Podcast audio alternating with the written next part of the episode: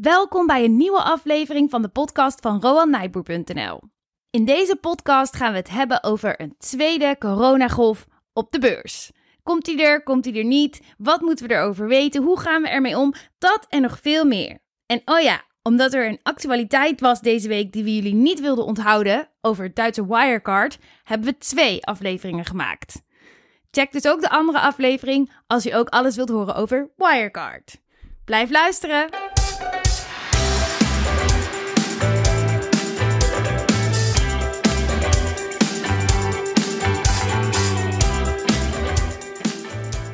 Ja, leuk dat je weer luistert. Mijn naam is nog steeds Barbara. En ik ben nog steeds Rowan. Ja, en Rohan, heel bijzonder deze week, want we gaan niet één, maar twee onderwerpen bespreken. Ja, bizarre week. Want eigenlijk konden we de kans op die actualiteit gewoon niet laten lopen. Er zitten zoveel lessen in, zoveel dingen Ja. die je ervan kan leren. Ja, zeker bizar, want het is eigenlijk het grootste schandaal sinds eh, Enron en eh, Bernie Madoff, de grootste, grote fraudezaken in de afgelopen twee decennia.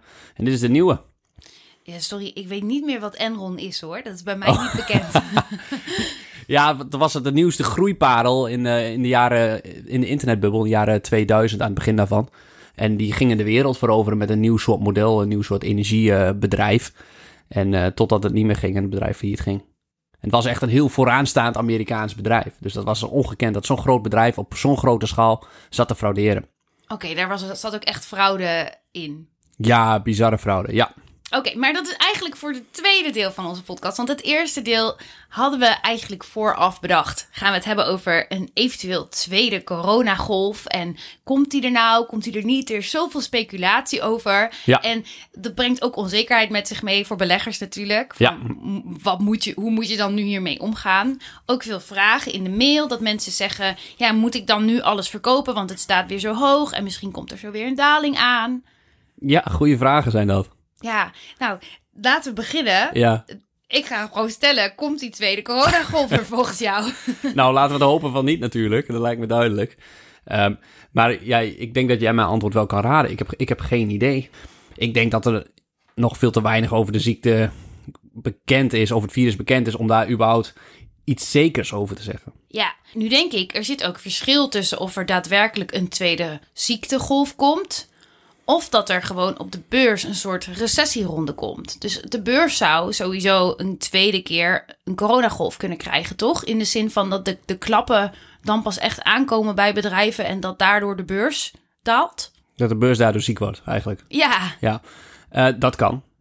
De beurs kan zeker... eh, kijk, de beurskoersen worden bepaald door, eh, door de massa eigenlijk. En als de massa in één keer zich helemaal niet gelukkig is of angstig wordt... ja, dan gaan de beurskoersen omlaag, want dan gaat iedereen zijn aandelen verkopen. Ja, daar moeten we wel bij zeggen dat de particulieren maar een heel klein deel hier aan bijdragen, toch? Ja, dat is vaak maar 5 of 10 procent van alle beurzen. Dus als alle particulieren in paniek raken... dan is er eigenlijk nog niet zoveel aan de hand op de beurs. Oké, oké. dus dan is de- mijn herformulering van mijn vraag is dan... hoe groot schat je de kans in dat de beurs een tweede keer ziek wordt? Ja, ja, ja, je lokt me een voorspelling uit, maar ik, kan, ik, dat kan je niet voorspellen. Ik vind het wel bizar dat, als je het hebt over de recessie, dan heb je het over de economie, denk ik. Dat de economie, we zitten dus in de grootste economische crisis dit jaar sinds de jaren 30 van de vorige eeuw. Dus bizar. En dat beurskoersen alweer zo hard zijn gestegen, daar zit wel een enorme discrepantie in van, van de werkelijkheid. Ja, dus dat, ja, dat vraagt toch om een correctie? Ja, dat zou je wel kunnen zeggen. Dat, want de aandelen zijn nu veel steviger gewaardeerd dan voor de coronacrisis. Omdat de winsten van bedrijven natuurlijk gigantisch gaan dalen. Waardoor de waarderingen eigenlijk heel erg oplopen. En, ja, aan de andere kant kun je ook zeggen, aandelen zijn niet zo extreem gewaardeerd. Omdat, stel dat alleen dit jaar de winsten van alle bedrijven in de wereld per saldo nul zijn. Nou, dat gaan ze niet zijn. Die gaan, die gaan beter zijn omdat er ook heel veel eh, ja, verplaatsingen voorkomt. De ene sector gaat slecht, de andere gaat beter. Maar dan is dat, als dat zo zou zijn, dat dit, alleen dit jaar heel slecht is, en misschien volgend jaar nog een beetje, dan maakt dat maar een 10% uit van de waarde van een bedrijf. Omdat een bedrijf heel, zoveel waard is als alle toekomstige kaststromen in de toekomst. En dan wordt het wat technisch en zo. Maar als één jaar de winsten slecht zijn, dan maakt dat niet zoveel uit voor de waardering van bedrijven. Omdat het op de lange termijn winst gaat. Ja, Oké. Oké, ik, ik heb helaas luisteraar, ik heb geen echt antwoord kunnen ontfutselen van Rohan over of die recessie er wel of niet komt volgens eh, hem. Maar ik denk dat een vraag waar veel luisteraars mee zitten is: wat ga ik dan nu doen met mijn beleggingen? Hoe ga ik anticiperen op een eventuele wel of niet recessie? Ja, en uh, ja, wat je kunt doen is uh, scenario's opstellen. En in ieder geval, wat ik misschien nog wel grappig vind, een psychologisch effect is als je nu vol in aandelen zit, omdat je bijvoorbeeld denkt dat die tweede golf er niet komt, dan, ja, dan zijn aandelen natuurlijk hartstikke goed. Als er geen tweede golf komt, dan gaan we eigenlijk denk ik nog veel verder omhoog, als die onzekerheid eruit is. Als je denkt dat die komt, ja, dan ga je ook alleen maar informatie lezen over dat die tweede golf er niet komt. Niet komt of wel komt? Dat hij er niet komt. Als je nu vol in aandelen zit, dan denk je wellicht dat die tweede golf er niet komt. En dan ga je op internet alleen maar informatie zoeken dat die tweede golf er niet komt. Je bedoelt dat je een soort informatiebias krijgt. Ja. Dat je je filtertje over de wereld plaatst en je laat vooral het nieuws tot je komen. En misschien helpen cookies je daar ook nog een beetje bij. Oh ja. ja. Zo van, dat vindt hij interessant. Ja. En je ziet dan niet meer het uh, hele plaatje. Nee, dan ga je alleen maar dus je eigen informatie, wat in je eigen voordeel heerst, ga je volgen. Dat heet confirmation bias. Dat is een bekende psychologische bias die beleggers hebben.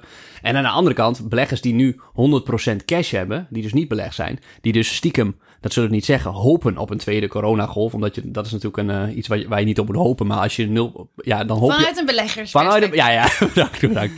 dat snapt iedereen, uh, denk ik wel.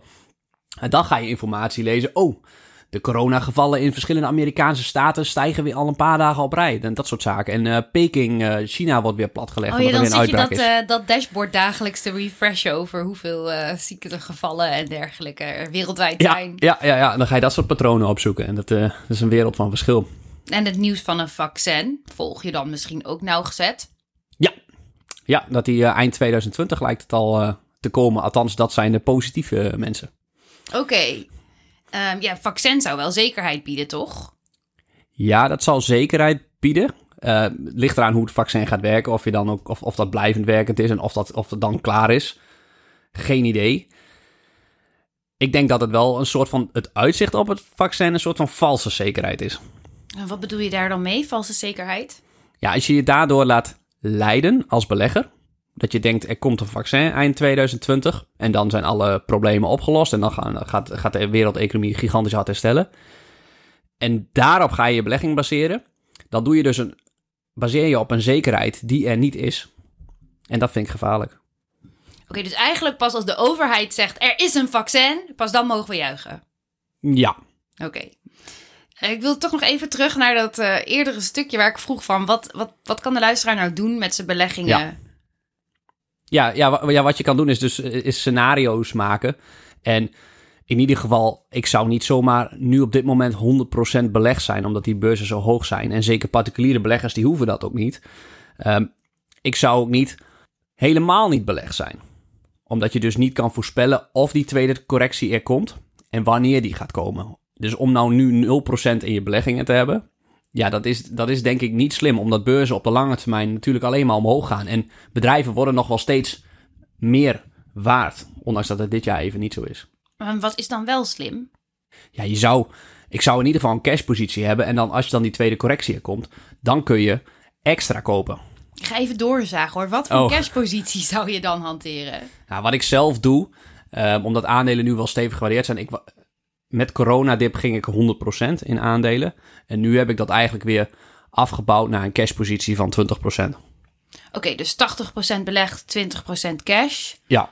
Mocht zo'n dipper komen, dan kun jij daar weer op inspelen. Ja, maar, maar slechts een klein deel, want dan ga ik dus wel voor 80% nat. Ja. En dat, dat besef ik me. En dat, dat is een reëel risico dat er kan komen. Oké. Okay. Maar mensen die zeggen alles nu verkopen, daarvan zeg jij... Ja, ik, dan, dan ben je echt aan time, hè? Dan doe je voorspellingen over de toekomst waar geen zekerheid van is. En dan wetenschappelijk onderzoek wijst keer op keer uit dat de markt timen, dat dat gewoon niet werkt. Als je dat probeert hoog, het lijkt ideaal hè, laag kopen en dan hoog verkopen en dat dat elke keer doen. eh, Bij losse aandelen, maar ook bij als je indexbeleggen doet. Maar beleggers die dat doen, die aan dat proces deelnemen, die verliezen gemiddeld 2% op de lange termijn, omdat ze vaak dus niet in de markt zitten omdat ze dan kopen en verkopen. En als je dan verkoopt, dan zit je dus niet in de markt. En dan profiteer je niet van die opwaartse trend in de markt. Want dan zit je er soms niet in. En dan verlies je gemiddeld 2% per jaar. Dat is best fors op de lange termijn. Dat zou zich dus bijvoorbeeld voordoen in het volgende scenario.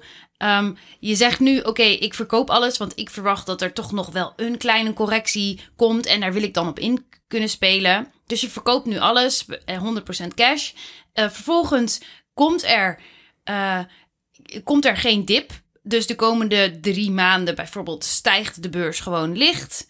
Zie je stijgingen ja, die, die jij misloopt omdat je niet belegd bent. Vervolgens komt er nieuws over een vaccin. Is het vaccin er? Stijgt de beurskoers nog harder? En jij bent ja, 100% niet belegd, omdat je erop mikte dat er een, nog een iets weer lager instapmoment zou komen waar je gebruik van zou kunnen maken.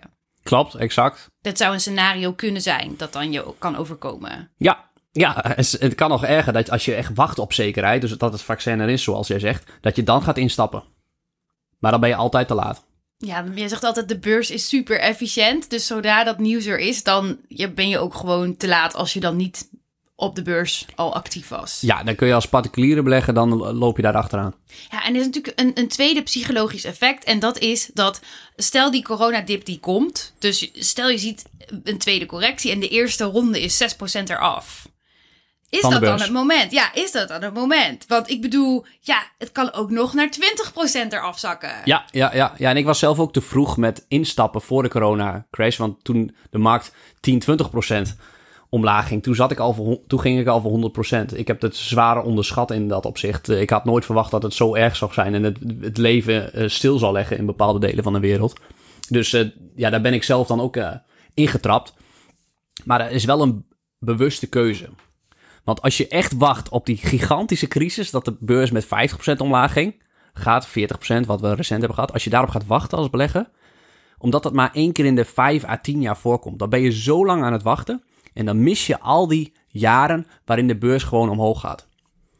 Uh, ja, dat is op de lange termijn. En op de korte termijn kan ik me voorstellen dat als hij dan 20% is gezakt. Ja. En je wacht van je denkt van ja, gaat misschien nog wel verder omlaag. En dan laat hij in één keer weer een opwaartse trend zien. Dat kan. Dan zit je dan met je goede gedrag. Ja, ja, ja, ja. Want elk jaar komen er wel correcties voor van 10, 20 procent. Dat is heel normaal. En als je dan wacht, oh, ik wacht nog dat die verder daalt. En ja, dan blijf je wachten tot aan je dood eigenlijk. En dan, dan ben je nooit 100% belegd. En ja, er is een bekende uitspraak. Er, zijn, er is meer geld verloren in het gokken op dat er een recessie aankomt... dan dat er werkelijk een recessie is. Oké, okay, dat is ook wel, eh, wel interessant. Ik denk dat we genoeg scenario's in ieder geval hebben geschetst om te laten zien waarom timen ook zo moeilijk is. Ja. Kun je nog één keer samenvatten wat je de luisteraar nou adviseert als die belegd is? We geven geen advies, hè? Uh, hoe zal ik dit formuleren? ja, die mensen moeten, moeten zelf weten wat ze doen. En uh, veel mensen waar wij contact mee hebben, die, die handelen veel en die, die, die stappen uit. En dat kan achteraf heel slim zijn. Begrijp me niet verkeerd. Dus dat kan, dat kan heel slim zijn. Ik, ik kijk alleen de hele lange termijn vooruit. En sommigen die, die beleggen voor de korte termijn. Dan kan het best heel slim zijn om, om uit te stappen. Want, maar ik denk dat je daar, en wetenschappelijk onderzoek wijst het uit, dat je daarmee gaat afleggen. Dat je gaat instappen, uitstappen, instappen, uitstappen. Dan ga je het afleggen tegen gewoon voornamelijk bijna altijd voor een groot deel belegd te zijn. Oké, maar als ik het nu tactisch mag samenvatten, dan zou een strategie kunnen zijn voor de luisteraar, zou kunnen, om in ieder geval te zorgen dat je niet 100% belegd bent. Nee, nee, dat zou ik niet doen. Kijk, in, de, in die coronacrisis, dan moet je eigenlijk echt je koelkast verkopen en dat geld gaan beleggen.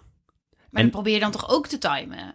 Ja, maar dan is er zoveel paniek dat je elk aandeel had kunnen kopen. Je had, je had blind kunnen kijken en iets kunnen kopen en dan had je het goed gedaan. blind kunnen kijken. blind kunnen kijken, ja, ja, ja. Oké, die houden dus, uh, kunnen kijken. Ja. Oké.